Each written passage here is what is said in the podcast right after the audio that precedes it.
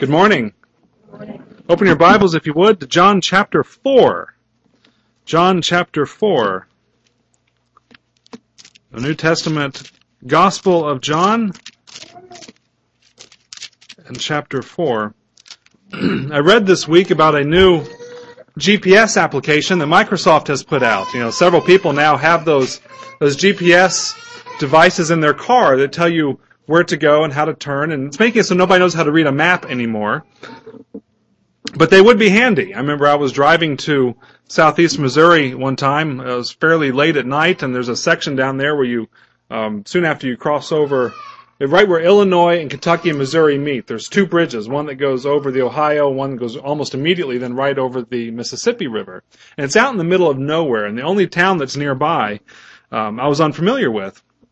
Well, because the Mississippi River was flooded, that particular bridge was closed. And so they were detouring everybody up into this town that looked as if it had seen better days, and I had no idea where I was going. But the person in front of me, I could see because it was nighttime, had one of those GPS devices. I'm just going to follow that person because they seem like they know where they're going. And sure enough, it took me to an interstate, which then got me across the river. These devices are such that people don't know how to read maps anymore, and they're getting fairly complicated.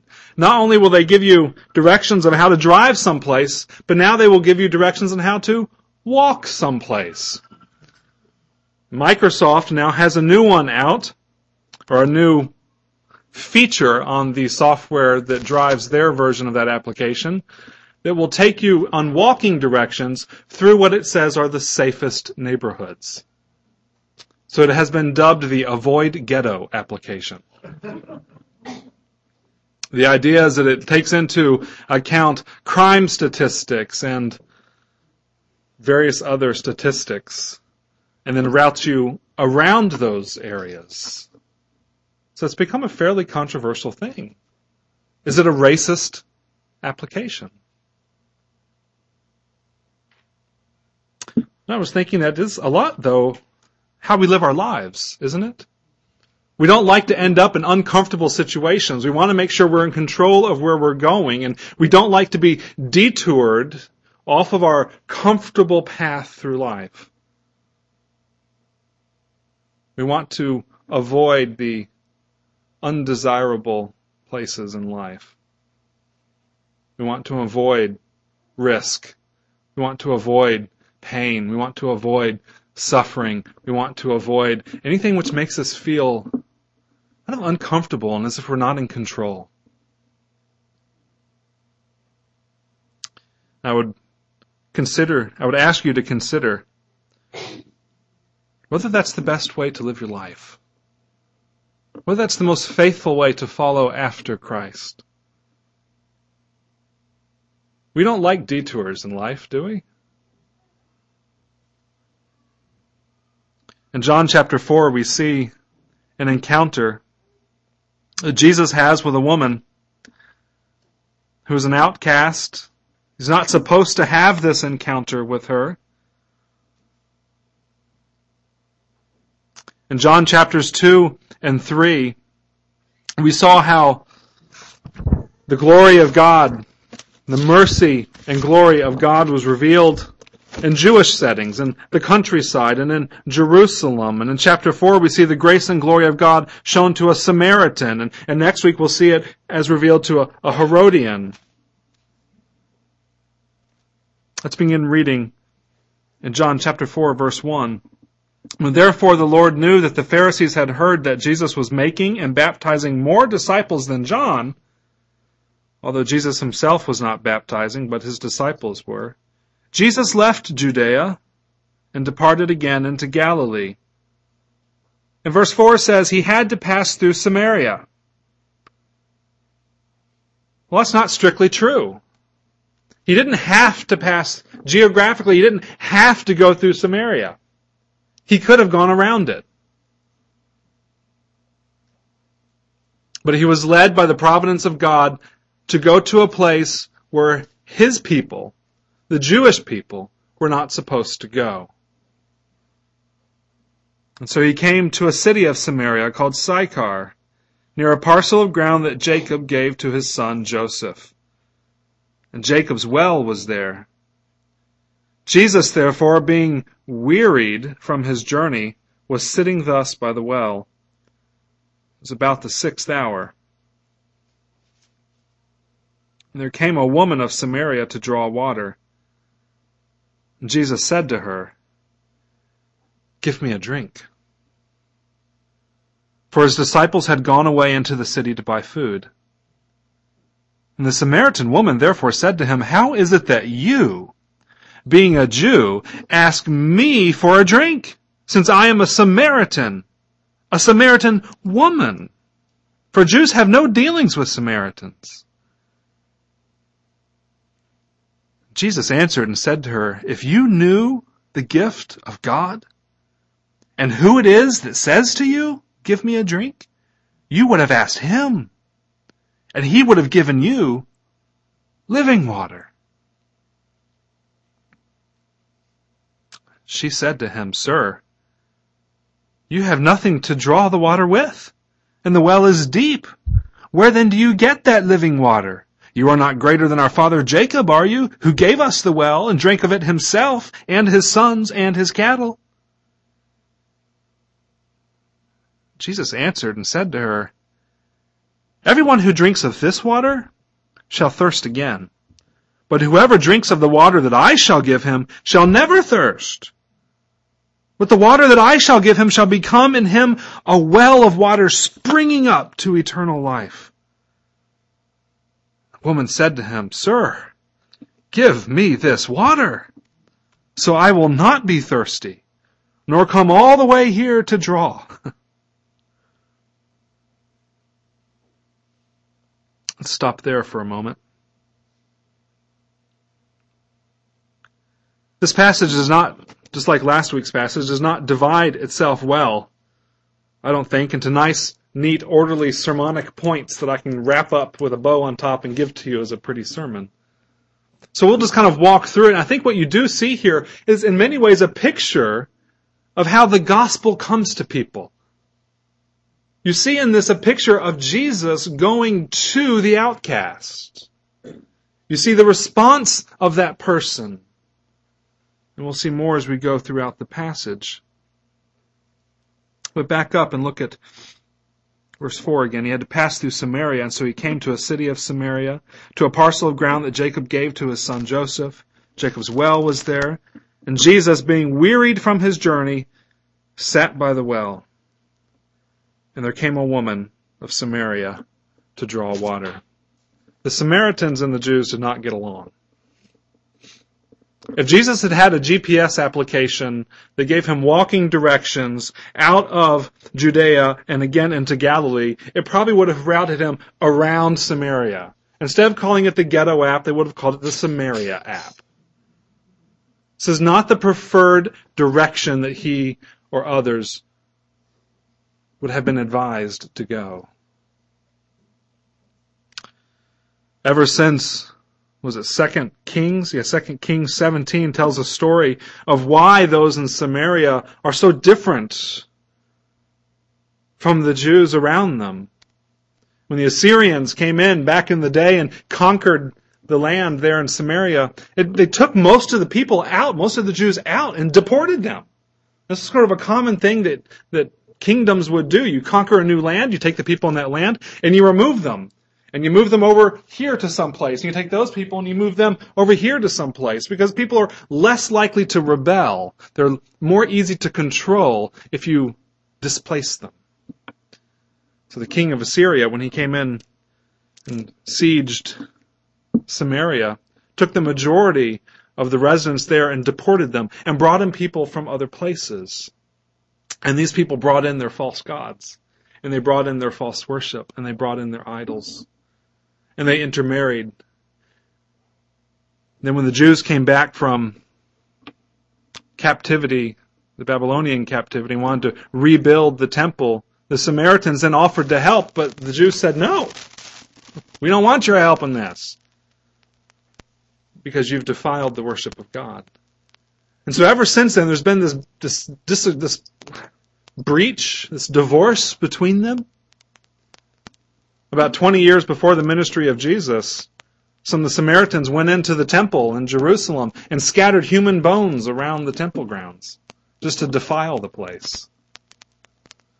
And so ever since they were not allowed to help rebuild the temple, they went over to Mount Gerizim and built their own temple. So they had their own place to worship, and they were different. They didn't even recognize the same prophets as the Jews. In fact, the Samaritans only recognized the first 5 books of the Bible. The Pentateuch, the books of Moses. So all that tradition of the prophets that came after, the Samaritans don't accept that, didn't accept that. So the last prophet that they revered was Moses. And the next prophet that they looked forward to was one who would come like unto Moses, the promised Messiah.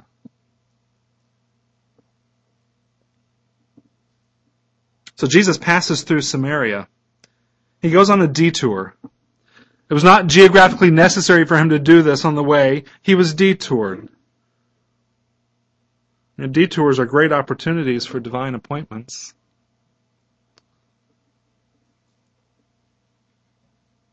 The question then obviously before us is, are we willing to detour from what is expected? Are we willing to detour from what is expedient or what is efficient for us? From what we find comfortable?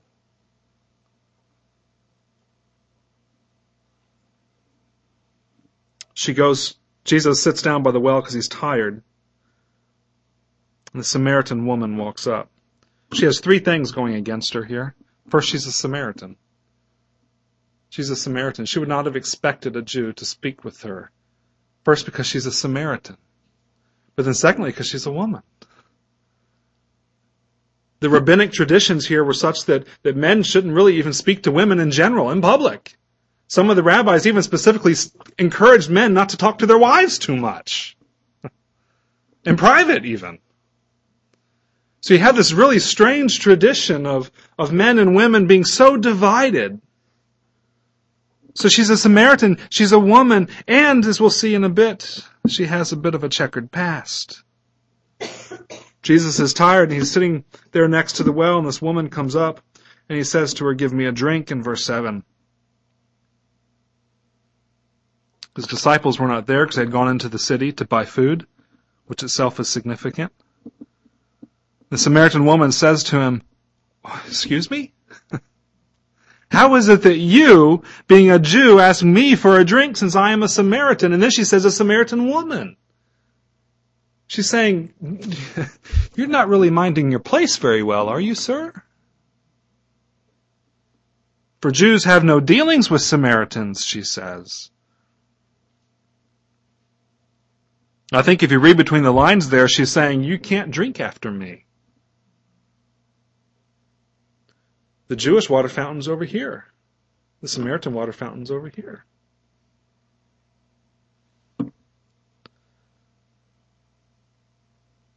Well, the question I have is, if Jews are to have no dealings with Samaritans, why did the disciples go into town to buy food?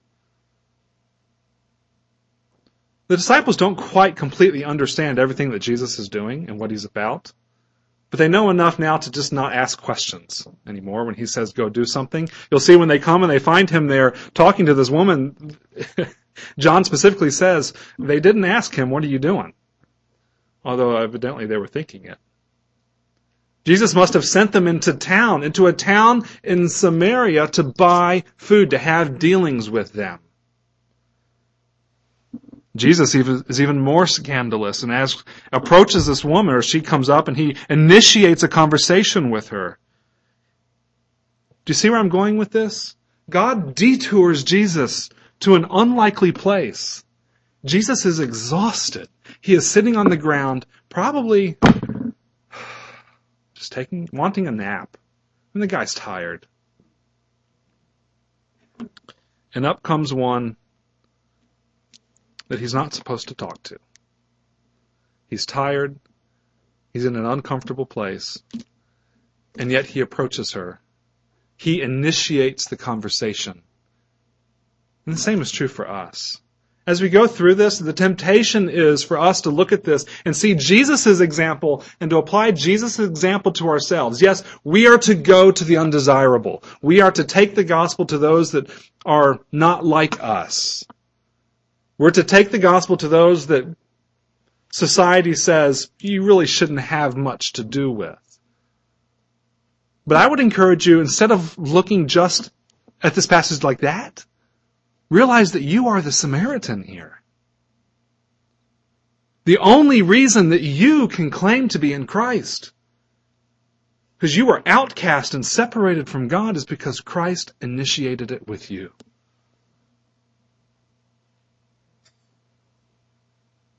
Your heart should leap when I say that. And if it doesn't, did I ever tell you about Dallas Vincent? Dallas Vincent was pastor of Ormsby Heights Baptist Church here in Louisville for 39 years. Now, I asked him, why didn't you just hang on for another 6 months? And it'd be an even 40, but 39 years and he retired. He used to say, if that doesn't ring your bell, there's something wrong with your clanger. That's just free. You can take that. How is it that you, being a Jew, ask me for a drink since I am a Samaritan woman? For Jews have no dealings with Samaritans. And Jesus answered and said to her, oh, if you only knew. If you only knew the gift of God and who it is who is saying to you, give me a drink. You would have asked him and he would have given you living water.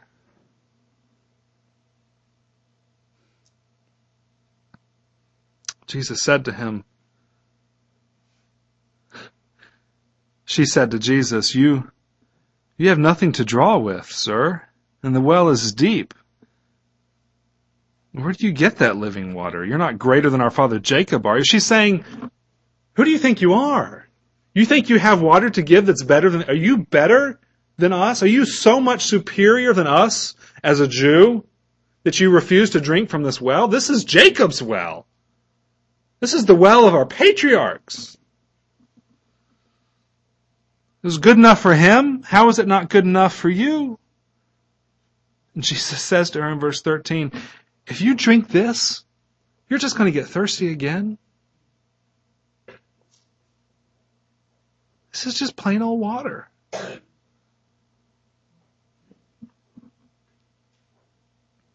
But whoever drinks of the water that I shall give him, never thirst. Never thirst. The water that I shall give him shall become in him a well of water springing up to eternal life. He says, this water that you drink from the well, you're just going to get thirsty again, but I can give you something that you can take with you, and it will be a never-ending source of bubbling water within you, of living water. He's talking about eternal life. She evidently thinks he's talking about plumbing.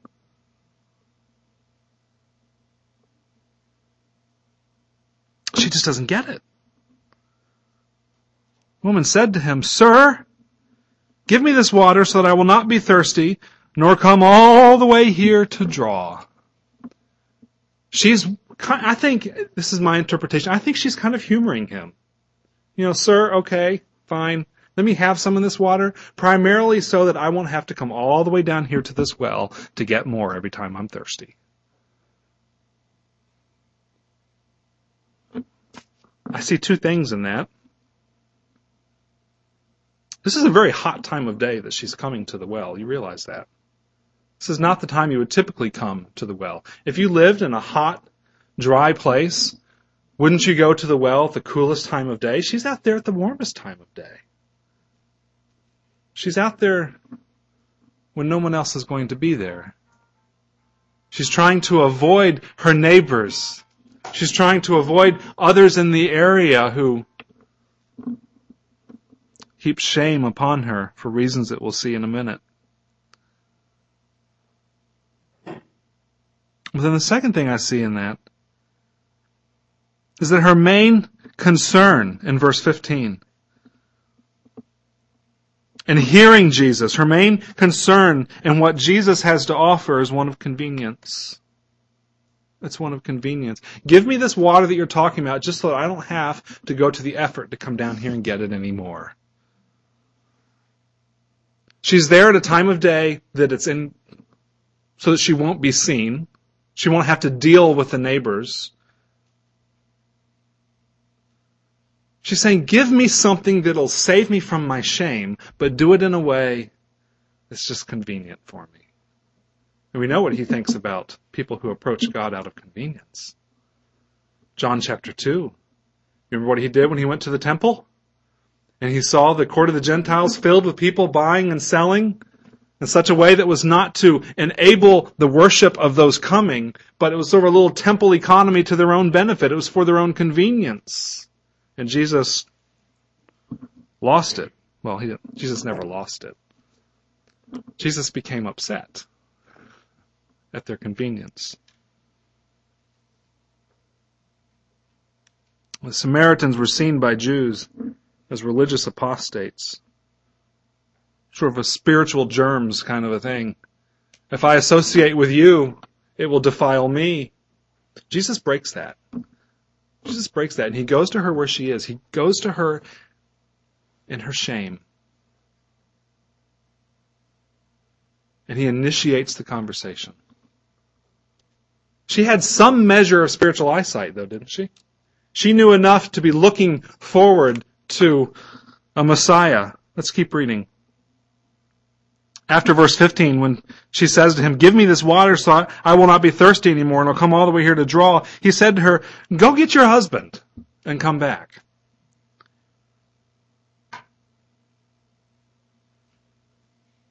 The woman answered and said, I don't have a husband. And Jesus said, you are right. You have said that correctly. I have no husband, for you've had 5 husbands, and the one whom you now have is not your husband. You're right about that. The woman said to him, sir, I perceive that you are a prophet.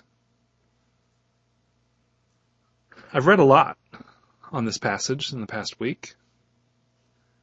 Some see this as her beginning to come to Christ in faith. Because remember, the Samaritans didn't recognize any prophets after Moses. You have Moses, and the next is Messiah. If she recognizes him as a prophet, she's recognizing him as Messiah. I think she's being a bit facetious here.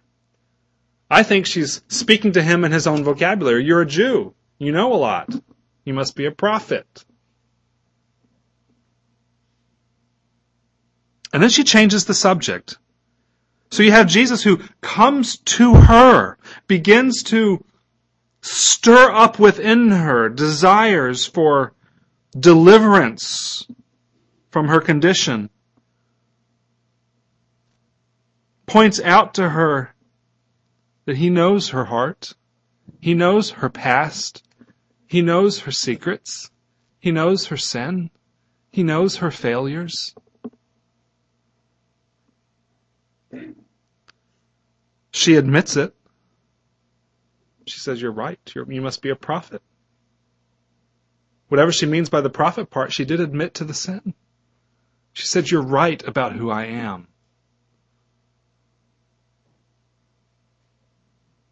But it's so uncomfortable for her. What does she do?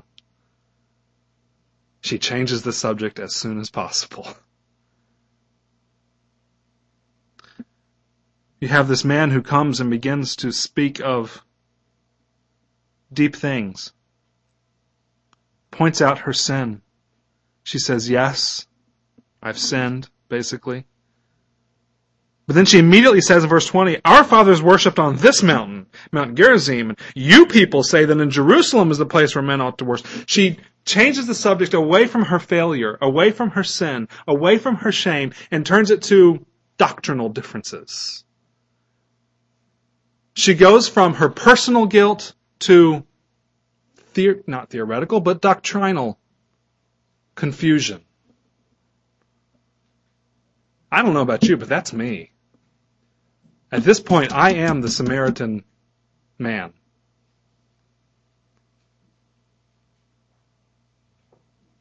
I don't like to dwell on my sin. I don't like to dwell on my failure. I'd much rather ponder the finer points of theology. And here at this point, Jesus usually, I would expect him anyway, to return back to the main question. To return back to the, what I would have done is taken her back to the point of her sin, to show her her need for a Savior. Jesus doesn't do that. Look what he does. He said to her in verse 21, "Woman, believe me, an hour is coming when neither on this mountain nor in Jerusalem shall you worship the Father. You worship that which you do not know. We worship that which we know, for salvation is from the Jews." He says, this point that you're making is neither here nor there. It doesn't, in the long run, in the eternal scheme of things, it doesn't matter whether the appropriate worship of God is on Mount Gerizim or in Jerusalem. Because the time will come when the appropriate worship of God is not located in a place, but in hearts.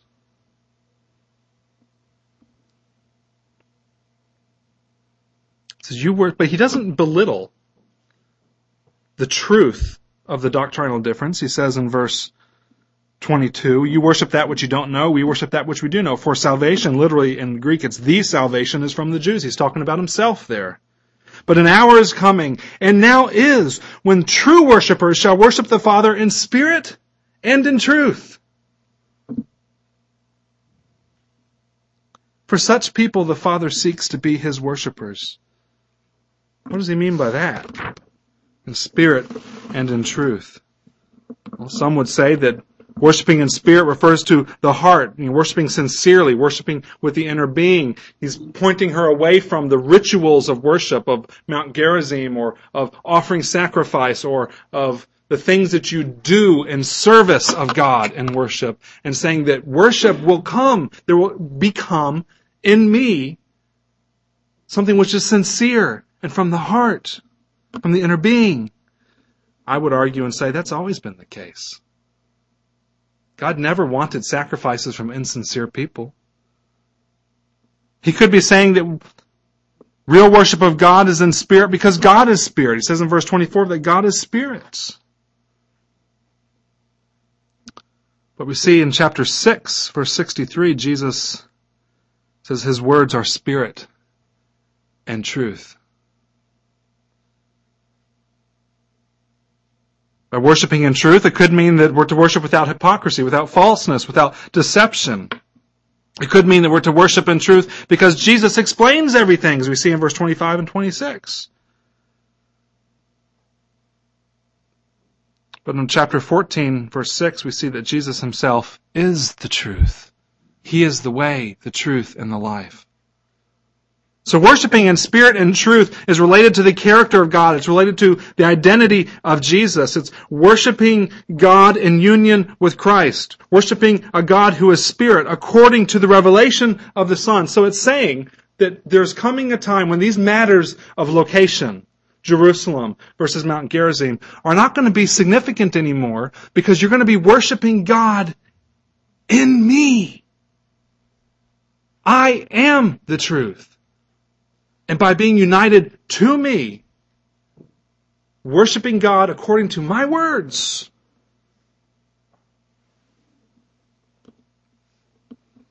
This all went right over her head, as it still does for me sometimes.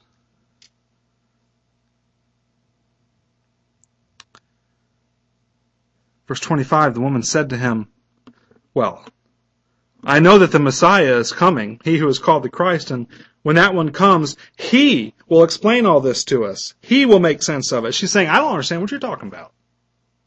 You're not making sense to me, but there's one coming who will explain it all. And at this point, the disciples walked up. They marveled that he had been speaking with a woman, and yet no one said, "What are you doing? Or why do you speak with her?" And so the woman left her water pot. Why? What happened? What happened between the point when Jesus says, or when she says that the Messiah will come and explain it, and when the disciples walk up. Did you read verse 26? Do you see what comes in between? She goes from saying, well, I don't know what you're saying. You're some sort of knowledgeable person, that's clear. I don't quite understand what you're saying, but the Messiah will come and someday explain it to us. She goes from that almost immediately to getting up and running home. And she'd gone to the well to draw water. And she even left her water pot there. Something happened to completely change her frame of mind. And this isn't just the same kind of thing where if I set my sandwich down to pick up my coffee, as I'm walking out the door on the way to work, I forget my sandwich. You know, I'm always putting stuff down in the wrong place. I'm just so absent-minded. That's not the case here. She doesn't just forget her water pot. Something happened to take her from the point where she says, the Messiah is coming and will explain to me what you're saying, to, I need to go talk to someone. What was it? Verse 26, Jesus said to her, I who speak to you, I am. Now, if your only scriptures were the first 5 books of the Bible, you would certainly know Exodus 3:14. Exodus chapter 3. You have God telling Moses, remember this, to go to the Pharaoh, to say, let my people go. And Moses says, well, who shall I say is sending me? And God says, tell them, I am. He kind of names himself there. And when Jesus responds to her, when she says that the Messiah will one day come and explain all this to us, he says to her, I who speak to you, I am. He's not just saying, I'm that Messiah that you're talking about. He identifies himself with God. I think if he were just to have said, I am that Messiah, that's me. If he would just say, that's me, the conversation probably would have kept going. I don't know, maybe not. I think it probably would have. Maybe she'd have said, you're crazy. But he goes a step beyond that and says, that's me, and by the way, I'm God. And at that point, the disciples walk up. She leaves her water pot, and she runs home. She goes into the city and she says to the men of the city, come, see a man who told me all things that I have done. This is not the Christ, is it? So they went out of the city and they were coming to him. And we're not going to read verse 31 through verse 38. But let me just say that in those verses, the disciples are telling Jesus, you really should eat something here. You really should eat something.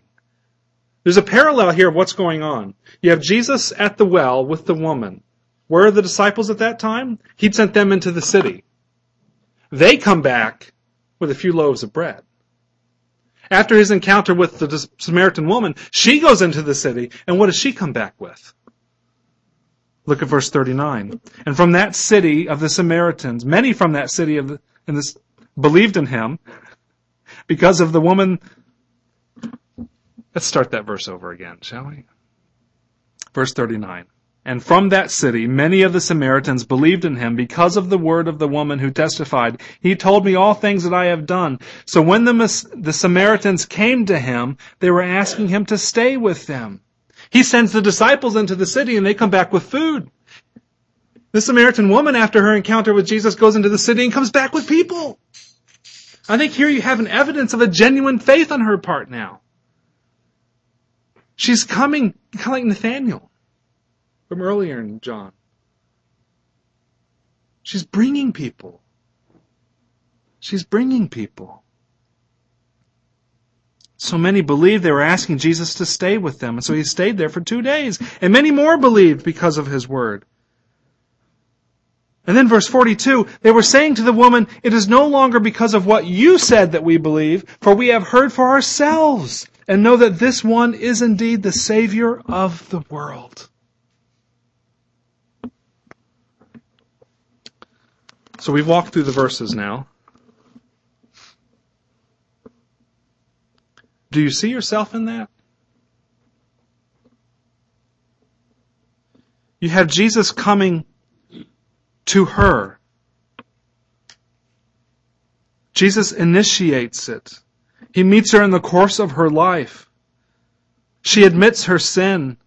She admits her expectation and need for a Savior, to which Jesus responds by revealing the truth about himself. And her response to that is faith and witness. Do you see the pattern? I think that's probably true for most of us, isn't it? Would you have come to Christ if Christ had not come to you first? No. Is your faith in Christ because of a detour that somebody made? Probably. In your coming to Christ, were you recognizing your need for a Savior? Yeah. Jesus revealed himself, and her response was one of faith and witness. I don't know that she completely understood when she left Jesus, because if she completely understood, she wouldn't have left Jesus. Right? If your Savior was face to face with you alone, would you get up and go tell your friends first? She comes back with people. She comes back with people. So the application of this is, yes, be willing to go to the Samaritans. Be willing to be detoured. Don't live your life on a ghetto app. Let God lead you to places where you are uncomfortable. Take the gospel to those who need to hear it. But even more than that, realize that you are that Samaritan. This passage is not about the Samaritan woman. This passage is about Jesus and who he is. One of my pet peeves is the way editors at publishers, Bible publishers, will put headings on what each passage of Scripture is about. And so often, I think they miss the point. It's not the parable of the sower. It's the parable of the soils. And here, this passage isn't about the Samaritan woman. This passage is about who Jesus is and how he comes to people.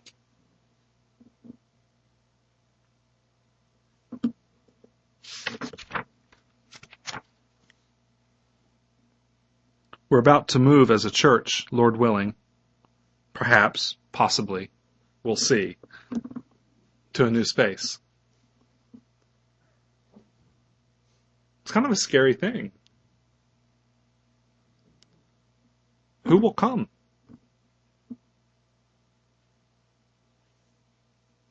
How will these new people affect us? What will they think of us? What will we do if we move out of the comfort of the basement? We take a detour through an area we perhaps would not have thought to go. An office building? What will we do if the people who come are not like us?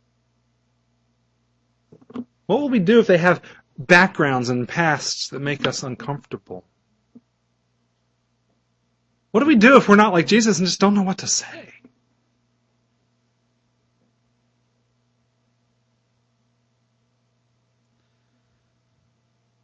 Jesus answers that question for us in the coming chapters, which will actually be a different sermon series at some point. The Gospel of John has 3 very important passages on the role of the Holy Spirit in the life of a believer. And one of the roles of the Holy Spirit is to bring back to mind the words of Christ. Friends, God does not call us to know the answers.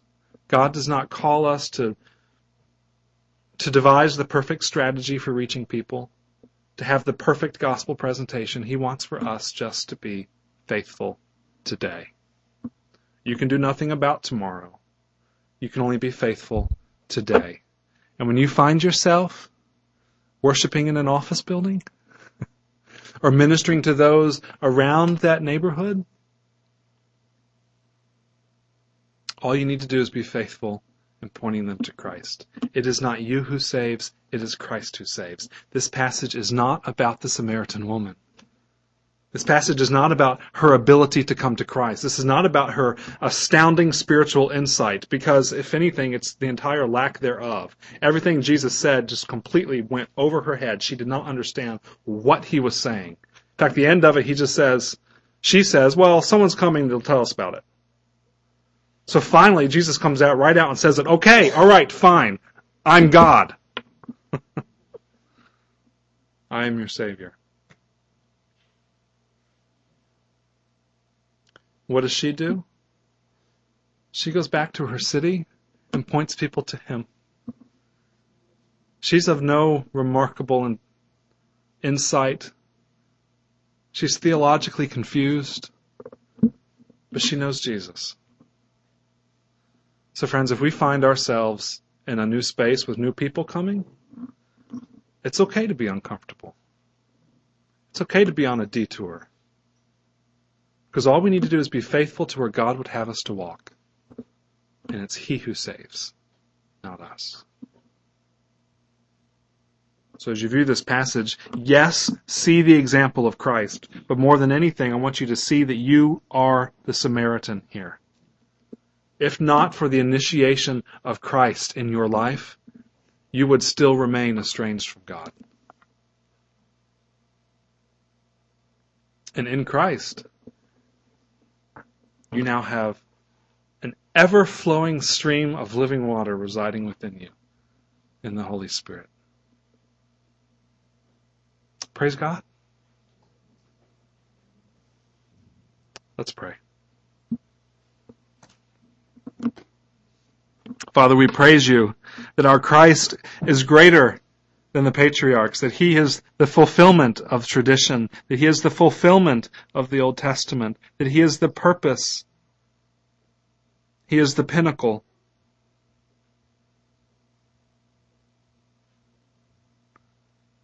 We praise you that you have seen fit to open our eyes to him.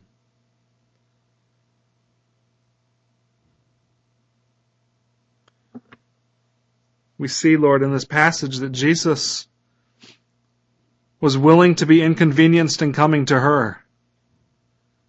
But at least at first she was unwilling to be inconvenienced in coming to him. Lord, may that never be true for us again. We thank you for the extent to which you have gone to bring us to faith in Christ, to give us new life. We thank you for the faithfulness of our Savior and the life that he lived and the death that he died. And we thank you that our Savior is risen again. So may our shame because of our sin be overshadowed by the glories of our Christ.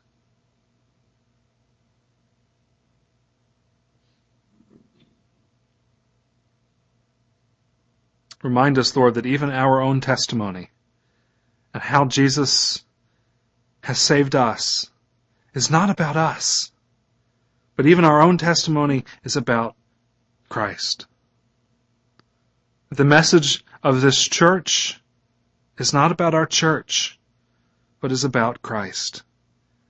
And so as we stand on the edge of a decision of wondering whether or not to be detoured or where to go, we pray, God, that you would give us wisdom and faithfulness. For we are not about making ourselves into who we would like to be as a church, but we are your church, Lord, and we are about Christ. Take us to where the most people can see the glories of Christ in our midst. We pray in Jesus' name. Amen.